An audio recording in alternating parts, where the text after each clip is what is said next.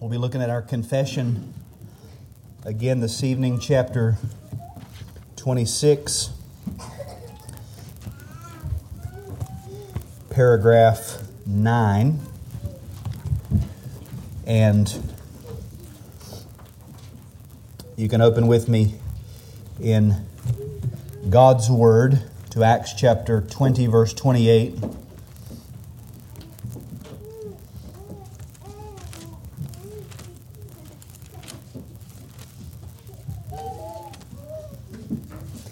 Funny to be able to look out and uh, tell who sat out in the sunshine all day and who didn't.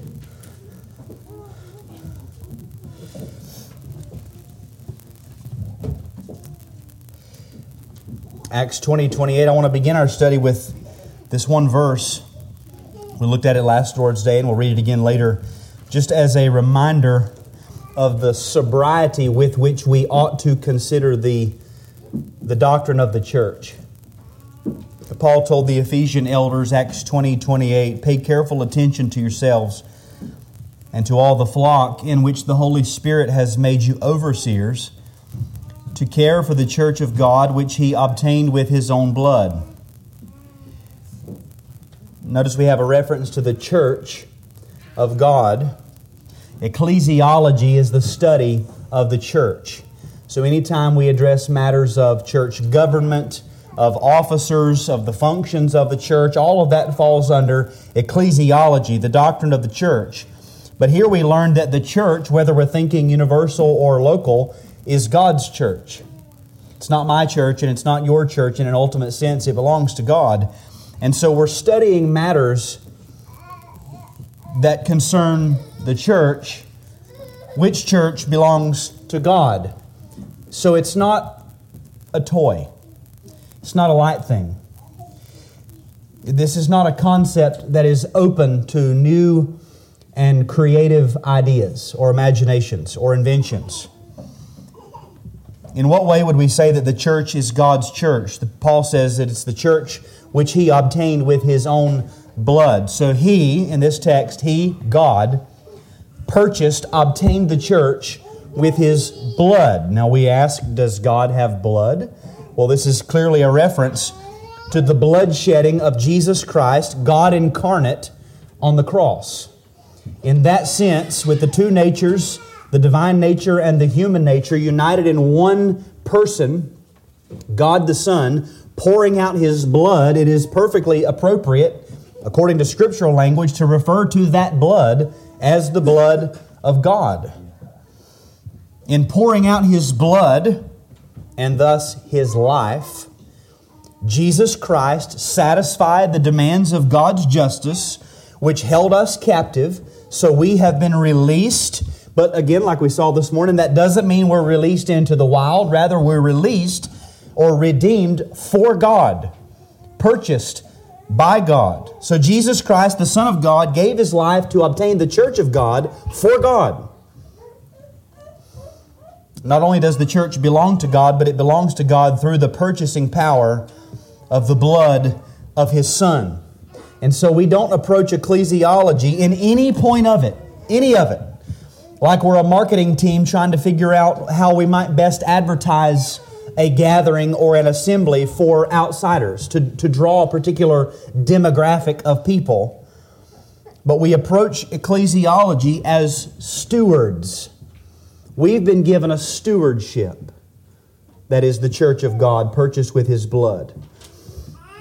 The health and safety of the blood bought bride of the Son of God has been handed to us as stewards to take care of. And so we have to come, when we study ecclesiology, we come humbly to be taught by God.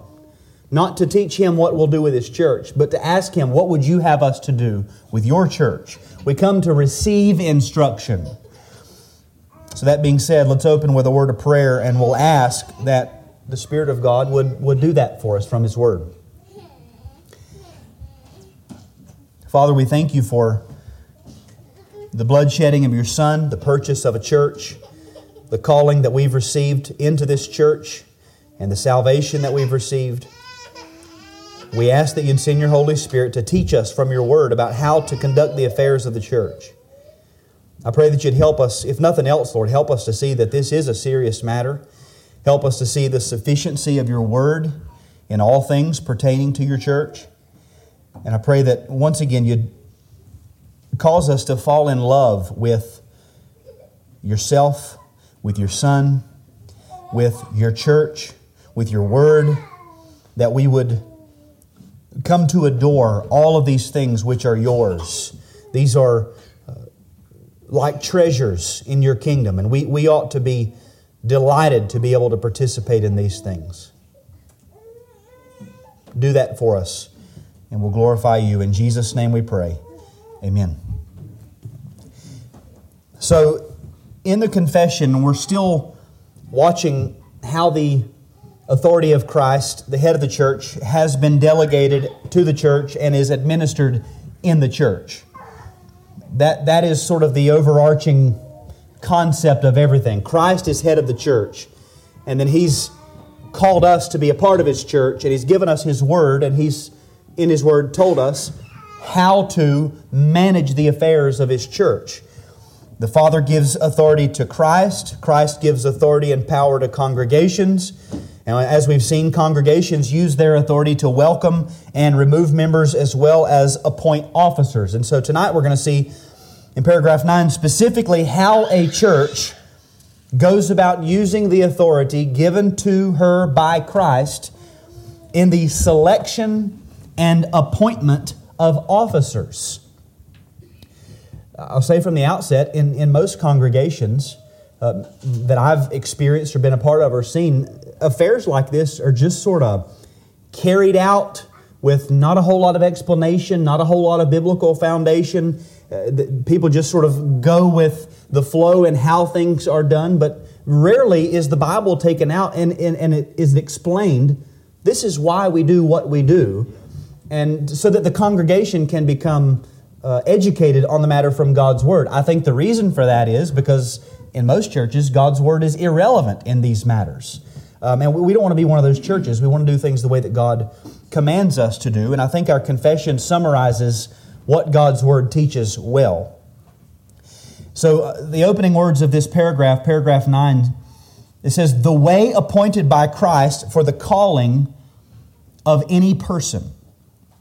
So, again, we're answering the question how does a church go about the process of choosing its officers?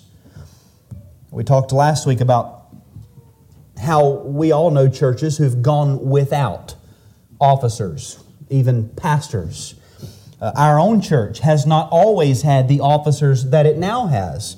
And in the future, we assume we will be appointing new officers in our church. Not new as in we get rid of the old ones, but in, addition to what we have as we grow. We want to bring in other elders and deacons. So the question is, how do we go about that process? And, and I'll add this as sort of an aside as well. There are minutiae that come into this matter that would, would be dealt with as we moved into the particular process in the future that are not addressed in the confession. So I'm not going to go um, way out on a rabbit trail to define step one, step two, step three processes like that. This lays out a general process, but I think it is interesting. Do we appoint a search committee?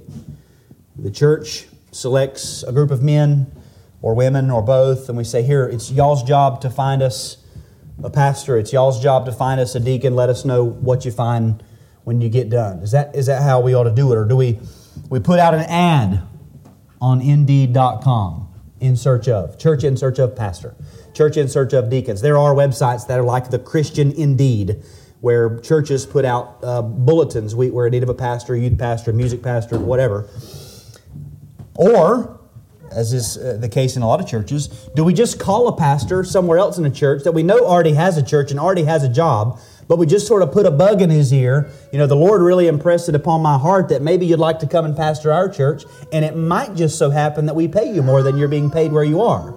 You, that, that happens a lot. All of a sudden, you know, the Lord begins to whisper and speak to men and call them elsewhere because they got a phone call. Is that how we should do it? Or maybe we just, when it comes to deacons, maybe we just sort of look around, everybody in the congregation look around and try to pick out some men that seem to be regularly consistent in their attendance to church, and we say, well, these men are here all the time, they might as well be a deacon. Is that how we do it? Well, our confession reads, the way appointed by Christ for the calling of any person. The first thing we see is that Christ has appointed the way for calling persons, that is, men, to the office of elder and deacon. This is not something we have to run off and try to figure out. He's told us. He's revealed it to us in His Word.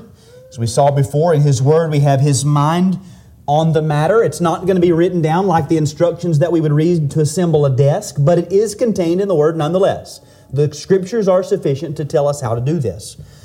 And ultimately, that is all that matters in the process. What has Christ said in His Word about how to appoint officers? A lot of people think this is really insignificant as long as officers are appointed. As a matter of fact, uh, most churches would see having a man in the office as more significant than the process to get him there, so that they'll almost say, without saying it, we don't care how you get them or where you get them, just get somebody because we're tired of doing this. That, that, that really happens in a lot of churches. I would say that's, that's not true. It is not better to have somebody in an office uh, than uh, to go by the process. The process is what God wants us to do. He wants us to submit to His Word, He wants us to obey Him. And through obedience, He gives to His church what is needed. Is Christ the head of the church or not? We would say He is. Therefore, we want His way. So we're looking for the way appointed by Him. And we see right out of the gate that Christ's way of appointment only takes into its crosshairs certain kinds of men. The Lord Jesus Christ has appointed a way for calling only such persons as He, by His Holy Spirit, has fitted and gifted. That's the language of the confession. The way appointed by Christ for the calling of any person, fitted and gifted. A central and invisible aspect of Christ's method for bringing men into an office in the church begins with the work of the Holy Spirit to prepare those men beforehand. They are fitted and gifted, as we'll see, by the Holy Spirit. The office, whether it be elder or deacon, the office does not qualify a man. The office does not make a man an elder or a deacon. Entering into an office does not convey any gifts or fitness to a man. We're looking for those fitted and gifted by the Holy Spirit of Christ. Those are the men that we then look for to bring into office.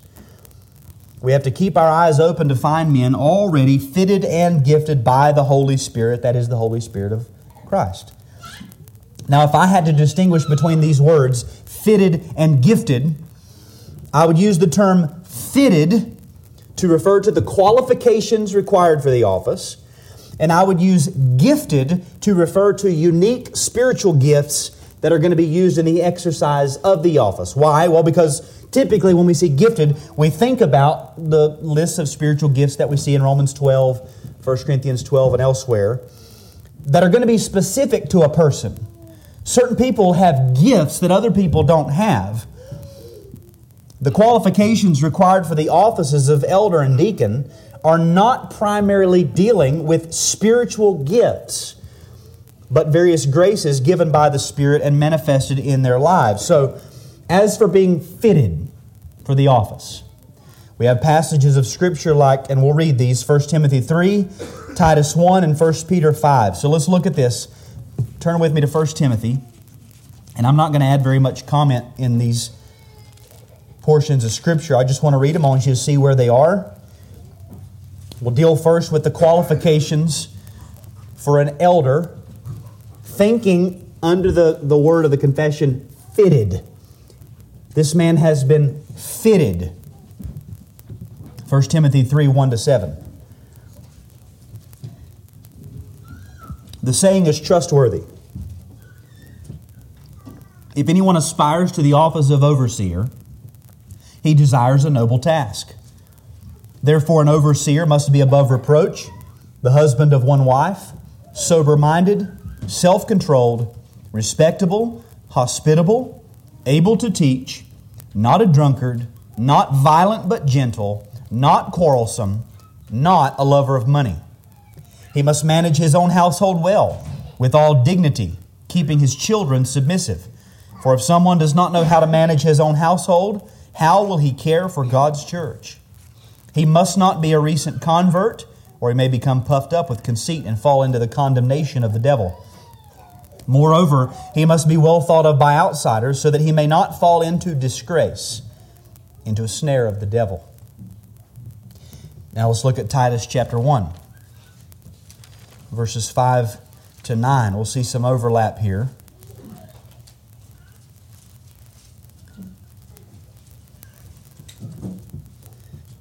Titus 1 5 through 9. This is why I left you in Crete, that you might put what remained into order and appoint elders in every town as I directed you. If anyone is above reproach, the husband of one wife, and his children are believers, and not open to the charge of debauchery or insubordination. For an overseer, as God's steward, must be above reproach. He must not be arrogant or quick tempered, or a drunkard, or violent or greedy for gain, but hospitable, a lover of good, self controlled, upright, holy, and disciplined. He must hold firm to the trustworthy word as taught, so that he may be able to give instruction in sound doctrine and also to rebuke those who contradict it. And then 1 Peter 5, we have another brief list. 1 Peter 5, verses 1 to 3. So I exhort the elders among you, as a fellow elder and a witness of the sufferings of Christ, as well as a partaker in the glory that is going to be revealed. Shepherd the flock of God that is among you, exercising oversight, not under compulsion, but willingly, as God would have you, not for shameful gain, but eagerly not domineering over those in your charge, but being examples to the flock. Now, from these lists, we could compile 31 different qualifications for the office of an elder. If a man is considered or is to be considered called by Christ, then we expect to see his fitness for the office, his, his ability and capability for the office, manifested in these ways. He has to be able to refute error, exhort in sound doctrine, able to teach. He must be eager to serve, not reluctant. Characterized by godly desire, spirit appointed, not one who lords his power, sensible or prudent, self disciplined, not greedy, an example to the flock not quick tempered, not a drunkard, a lover of what is good, temperate, upright, gentle, not self willed, hospitable, not violent, not quarrelsome, not a new convert, above reproach, good reputation, devout, respectable, faithful to the word, children behaved, managing his household well, and a one woman man. That's the qualifications for, an off- for the office of elder. Now, then we come to deacons. We turn back to 1 Timothy 3.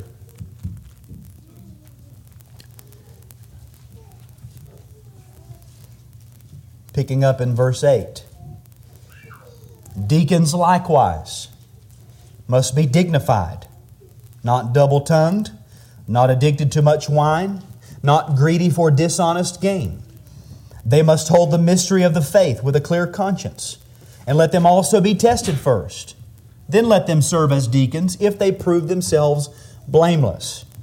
Now, the ESV says their wives, it's literally the women, likewise must be dignified, not slanderers, but sober minded, faithful in all things. Let deacons each be the husband of one wife, managing their children and their own households well. For those who serve well as deacons gain a good standing for themselves and also great confidence in the faith that is in Christ Jesus. Now, why do I say that these things would render a man fitted for the office as opposed to gifted by the Holy Spirit? Because those things that we just listed are no more than, is what, than what is expected or required of every Christian man. these are not certain gifts given to a special and select few. These are traits of godliness that ought to be found in some form in every Christian. The only distinction being that to be an elder, a man has to be able to teach. But even that, I would say, a man needs to be able to open the word before his wife and children to some extent, to at least help them to see the truth. No Christian no Christian man has to have the gift of the Holy Spirit to be faithful to his wife, to be a one woman man. That's not a gift of the Spirit, that's just Christianity 101. No Christian man has to be gifted by the Holy Spirit for self control. That's just a fruit of the Spirit to all believers. So we're not talking there about gifts. But there are additional gifts of the Holy Spirit that would fall into the category of gifted by the Holy Spirit that are, that are not things that we expect to see in every Christian. Certain gifts are crucial to the offices of elder and deacon, respectively. Uh, various kinds of what we would call word gifts, gifts of administration, gifts of oversight are going to be very helpful in the office of an elder. Gifts of uh, helps and generosity and mercy are going to be very useful in the office of a deacon. Those are gifts you might find a man who has all of the fitness for the office of elder, but maybe he doesn't have any word gifts. Well, that, that's just a Christian man. That doesn't mean he's called to be an elder just because he's very godly. I've had to ask fellow pastors, what do you do if you have a man who meets all of the qualifications of an elder, he just doesn't want to preach? They said, sounds like he got an excellent deacon. So I made him a deacon, or we made him a deacon. He didn't, he didn't want to, to he didn't have the gifts of, of, of uh, utterance, we might say, to, to exercise the office of an elder, but he had everything else. We got a good deacon. There's gifts and there's fitness for the office. We might could add to this gifts of providence given to a man from the womb or cultivated in his upbringing, which have been designed by God from the man's birth to prepare him for a particular office, deacon or elder. Uh, uh, superior uh, gifts of compassion and tenderness to be able to deal with people or uh, the like. Christ has a way of appointing men, and he uses his Holy Spirit to do it. And when Christ, by his Spirit, has prepared men for the offices of the church, he makes it obvious by fitting them and gifting them with the things that are going to be needed for the office. So that when the, the plan would be when a, a man is uh, brought into an office, nobody's really surprised. Everybody's thinking, well, that just makes perfect sense. And we could, we could all see and recognize these particular gifts for this particular uh, office. But again, this is Christ's doing. He does that, He gives those gifts. Back to the confession the way appointed by Christ for the calling of any person, fitted and gifted by the Holy Spirit unto the office of bishop or elder in a church. So now we're focusing in on elders. Where are these elders serving? They're serving in a church, which shows us that Christ's appointed way to bring men into office in the local church is carried out in and by that local church. As I said last week, there are no elders or, or, or pastors outside of a congregation, a specific congregation. I'm going to quote from James Renihan again several times from Edification and Beauty. He says, now he's referring to Benjamin Keach, who was one of the original signers of our confession. He says, Benjamin Keach argued that ordinary officers could not exist apart from the existence of a local church. So they're not guys just walking around not a part of any church anywhere, who are deacons or pastors. If, if somebody says, I'm a deacon, you say, Of what church? I'm an elder. Of what congregation? That they always go together. He says also, ministers could not function without the call and approbation of a specific church. So, elders and deacons are not appointed outside the confines of a particular society of saints called a local church and neither office has any authority outside of the specific church in which they have been appointed to serve. I can't go to any other church and say, listen, you need to listen to me because I'm an elder. Kyle can't go to any other church and say, I'll take care of your, your, your books. I'm a deacon. We don't have any authority anywhere outside of this congregation because this congregation has appointed us. Not only that, but it's implied here what the scripture teaches namely that elders are, be to, are, are to be appointed from among the membership of a particular church. Now, I'll say this there are certainly providential reasons why this may or may not have happened in some churches somewhere. That doesn't negate the fact that our aim ought to be to be biblical what happened in the scriptures and how can we follow that pattern from where we are 1 peter 5 2 we read this shepherd the flock of god that is among you elders and the flock shepherds and the flock together uh, people have said it before elders ought to smell like sheep because they're with the flock they're with their people they're not from the outside elders are church members Acts 20 28. Pay careful attention to yourselves and to all the flock in which the Holy Spirit has made you overseers to care for the church of God, which He obtained with His own blood. Notice, the Holy Spirit made them overseers in the flock. They didn't stand outside the flock watching over, they were in the flock as members, exercising oversight. Quoting James Renihan again, for the Baptists, Membership in a local church, I love this. Membership in a local church was prerequisite for ministerial service in that church. A man cannot be called to office in a church unless he is first a member in that church. Anything less is disorderly. So, for our forefathers, as they were writing our confession, they said elders are members first. Then they are to be appointed from among that congregation. They're not appointed by an outside body and then bestowed upon a congregation.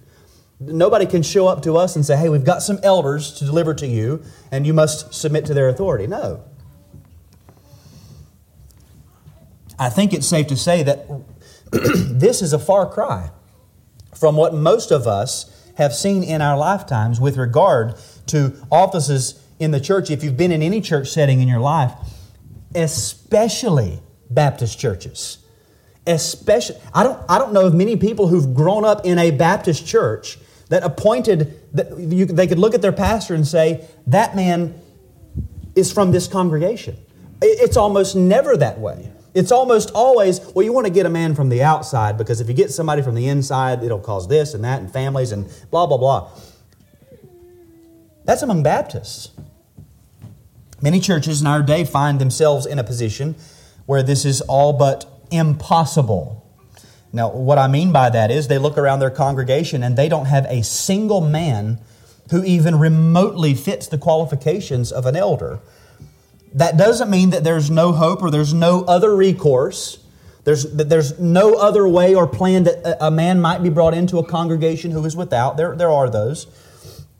But it usually means that somewhere along the line, that church determined that it would depart from the biblical qualifications and duties of pastors, one of which is to teach faithful men so that they will be able to teach others also.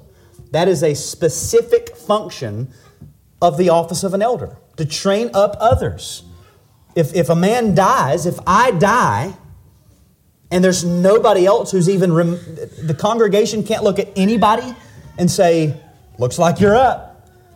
I've not done my job. I've failed in my duties. It's important. This is very relevant to us, I think, and probably to most churches like ours.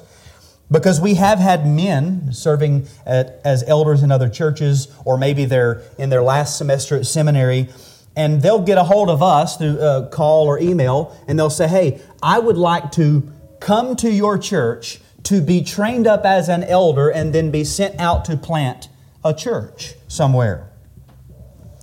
They want to come here among us under the expectation that when they get here, we'll start training them to be an elder, ordain them into the office of an elder, then send them out to plant a church. Well, that's backwards. First of all, and second of all, what, what that does is that imposes this man's life plans upon a congregation. He doesn't have authority to do that. In these situations, we tell men, you are more than welcome to pack up your family and move here and settle down and get a job and pursue membership in our congregation. And that's all we can promise. And we really can't even promise that you'll be welcomed into membership. We don't know you. Why is that? It's because the, it's the church who makes the decision to appoint elders, not elders sitting in their office on the telephone. Yeah, come on. For a lot of men, it's a, a, a, notch in the belt. How many men have you trained up? How many men have you sent out? How many churches have you planted? That, that sort of thing. That, that's not what we're after. We're after what does the Bible say? How, how can we follow what Scripture teaches? And I've said this to others and probably here. When you do things the biblical way, very often it takes a lot longer and it requires a lot more work than other methods. And that's why men don't want to do it. They don't want to go about that way. They don't want to, to come to the conclusion maybe I'm not called to be a pastor. Maybe I'm not called to plant a church. A lot of men don't want to face that reality. They don't want to subject themselves to a congregation. Membership in a local church was a prerequisite for ministerial service in that church. Back to the confession the way appointed by Christ for the calling of any person, fitted and gifted by the Holy Spirit unto the office of bishop or elder in a church is that he be chosen thereunto by the common suffrage of the church itself. Common suffrage means voting, by the vote of the church. So the church itself votes to call a man or bring a man into a particular office in that church. Now, what does that show when the church has the say? It shows that Christ has the supreme authority, that He's given that authority, the keys of the kingdom, to the church. The church makes that decision. Now, if we take this act of appointing church officers and we hand that authority or that duty over to some other body, we're saying to Christ, Thank you for the keys of the kingdom, and then we toss them to somebody else and say, Here, do this. That's not, we can't do that. We've been given a stewardship. These men are selected by voting, common suffrage, and solemnly set apart by fasting and prayer, with imposition of hands of the eldership of the church, if there be any before constituted therein. Again, there, there's implicit in this is the reality that you might have a church set up that there are no elders yet. Well, in that case, you can't get the elders of that church to lay hands on that man. You more than likely are going to have to bring elders from another congregation um, to, to do that ordination even then, um, our Baptist forefathers would say those elders that come from another congregation to do that, they have no more authority in that new congregation than what that congregation allows them. So if that congregation says, we would like your elders to come and ordain a, an elder in our congregation, that's as far as it goes. Those elders have no more authority beyond that. So these men are to be solemnly set apart. We've looked at the word solemn before, it means religiously grave marked with pomp and sanctity. But the word solemn also implies a kind of ceremony, the word itself, a, a religious ceremonial atmosphere. That's where we get the idea of an ordination service. These men by the congregation are set apart by fasting and prayer with the imposition of hands of the elders, if there be any there. This is what we typically refer to as ordination. An ordination is to be accompanied by prayer and fasting by the congregation.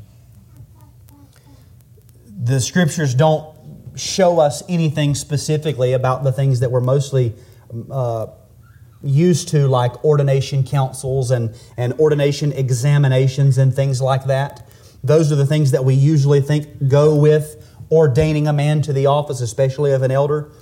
Um, the interesting thing is what the scriptures do say is by prayer and fasting, which is almost never a part of any ordination of, of men in the office uh, uh, that I'm aware of. There needs to be time set aside to seek God's wisdom in decision making as well as God's blessing moving forward. There, there, there comes a confidence over time as the congregation sets apart a man, approves a man, sees him prepared, and prepares to ordain him. There's a confidence in that. It's not that you, you, they're getting together to pray, Lord, tell us what to do, because usually through the fitting and the gifting of the Holy Spirit and the, the unanimous voice of the congregation, God has already made those things fairly clear. But prayer and fasting also ought to accompany the whole process in order to prepare and, and ask for God's blessing moving forward. I'm, I'm not against ordination councils and examinations. It's just uh, when I've asked uh, uh, other brothers, you know, what are your thoughts on ordination councils? How, how do you typically go about that? And he said, well, that's right there in Scripture beside going to seminary.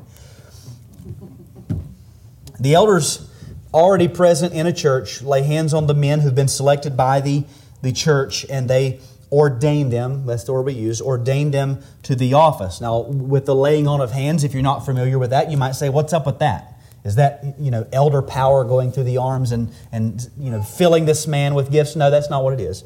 It's, it's just a, a, a visual signification that the will of the church is being executed by those whose office it is to execute the will of the church. Now, the confession references two texts here. The first one is Acts 14 23.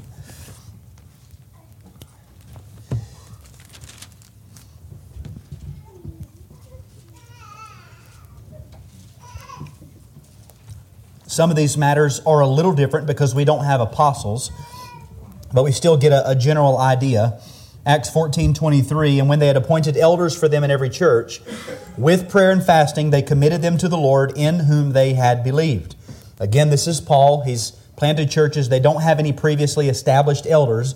At this time period, it was the apostle who would appoint or uh, designate elders for them in every church. But, and this is interesting, the word appointed, this is the appointed elders, means literally to stretch out the hand in the sense of either laying on hands or, more likely, extending your hand to vote in this situation. Now, if we're asking, well, how did the apostle uh, do that? Did he raise his own hand or did he get the congregation to raise their hands?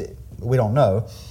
But again, the pictures that of raising the hand to vote or designate men as elders and that appointment was accompanied by prayer and fasting. Why was the prayer and fasting present? To commit these men and these churches to the Lord. And then 1 Timothy 4:14 is referenced. Paul here is talking to Timothy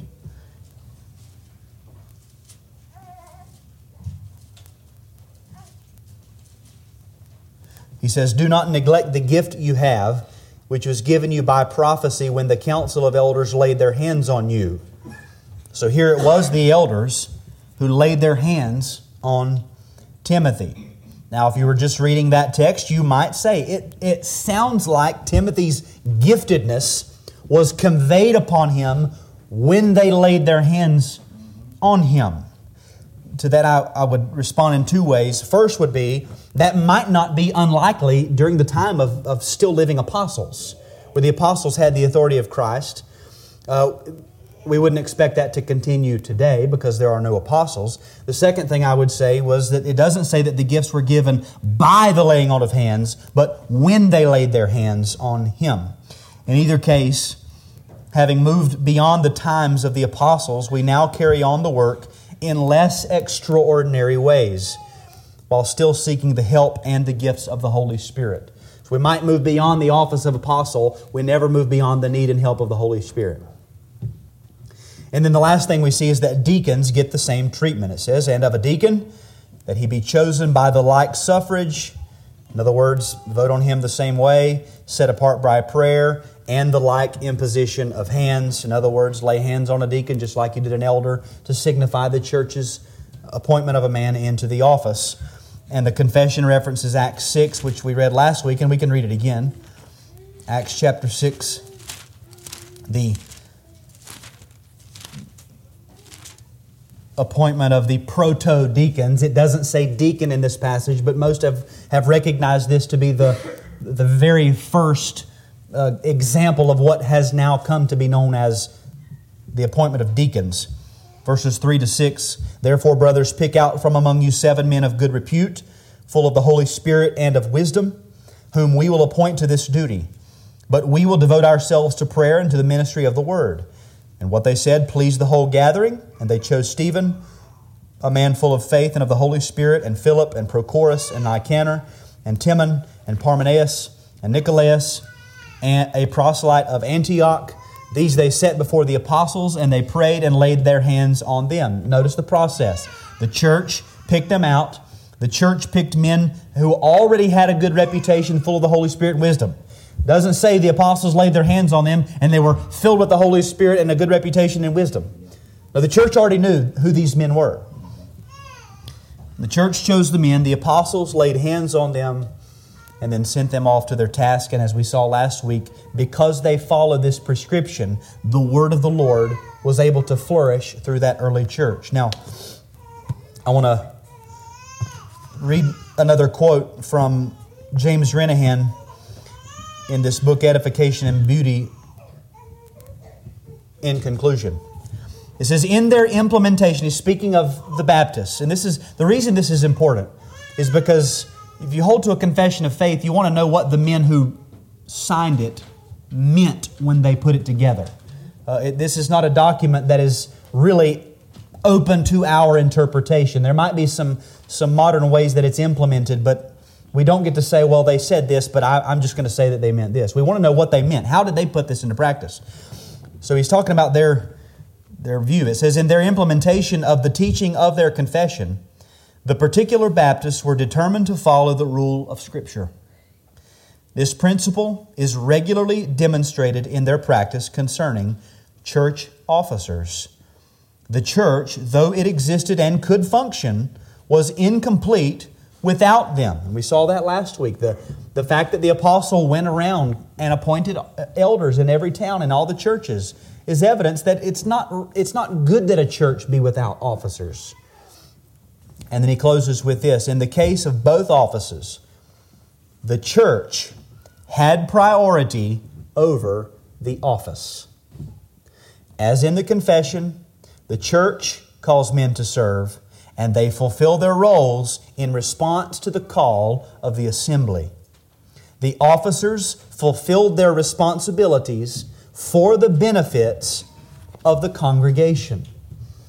And, and the reason he ends that way is because he began with the historical conundrum.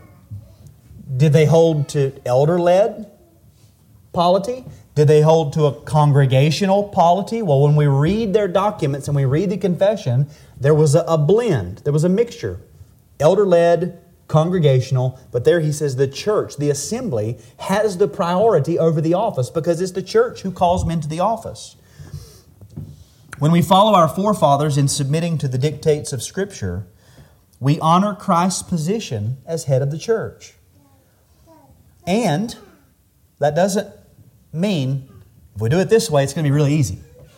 As a matter of fact, when we follow the dictates of Scripture, we, we pretty much guarantee that we're going to find ourselves in situations where we have to cry out to God to help us and to glorify Himself and His church. And that's what He wants, that's what He would have. While many have taken these matters into their own hands, and in so doing they only glorify their own creativity, may we be found walking the pathway long trodden by the faithful and when we do that, when we follow the path of Scripture, then we can say, in full sincerity and experientially, Thy word is a lamp unto my feet and a light unto my path. You can't say that in sincerity until you've trusted upon the Word of God. We can say it in faith, but until we've walked it and we can look back and we can say, Your Word is what kept me, what guided me, what told me where I stood, and what told me where to go. And that's where we want to be. So let's pray and then we'll stand.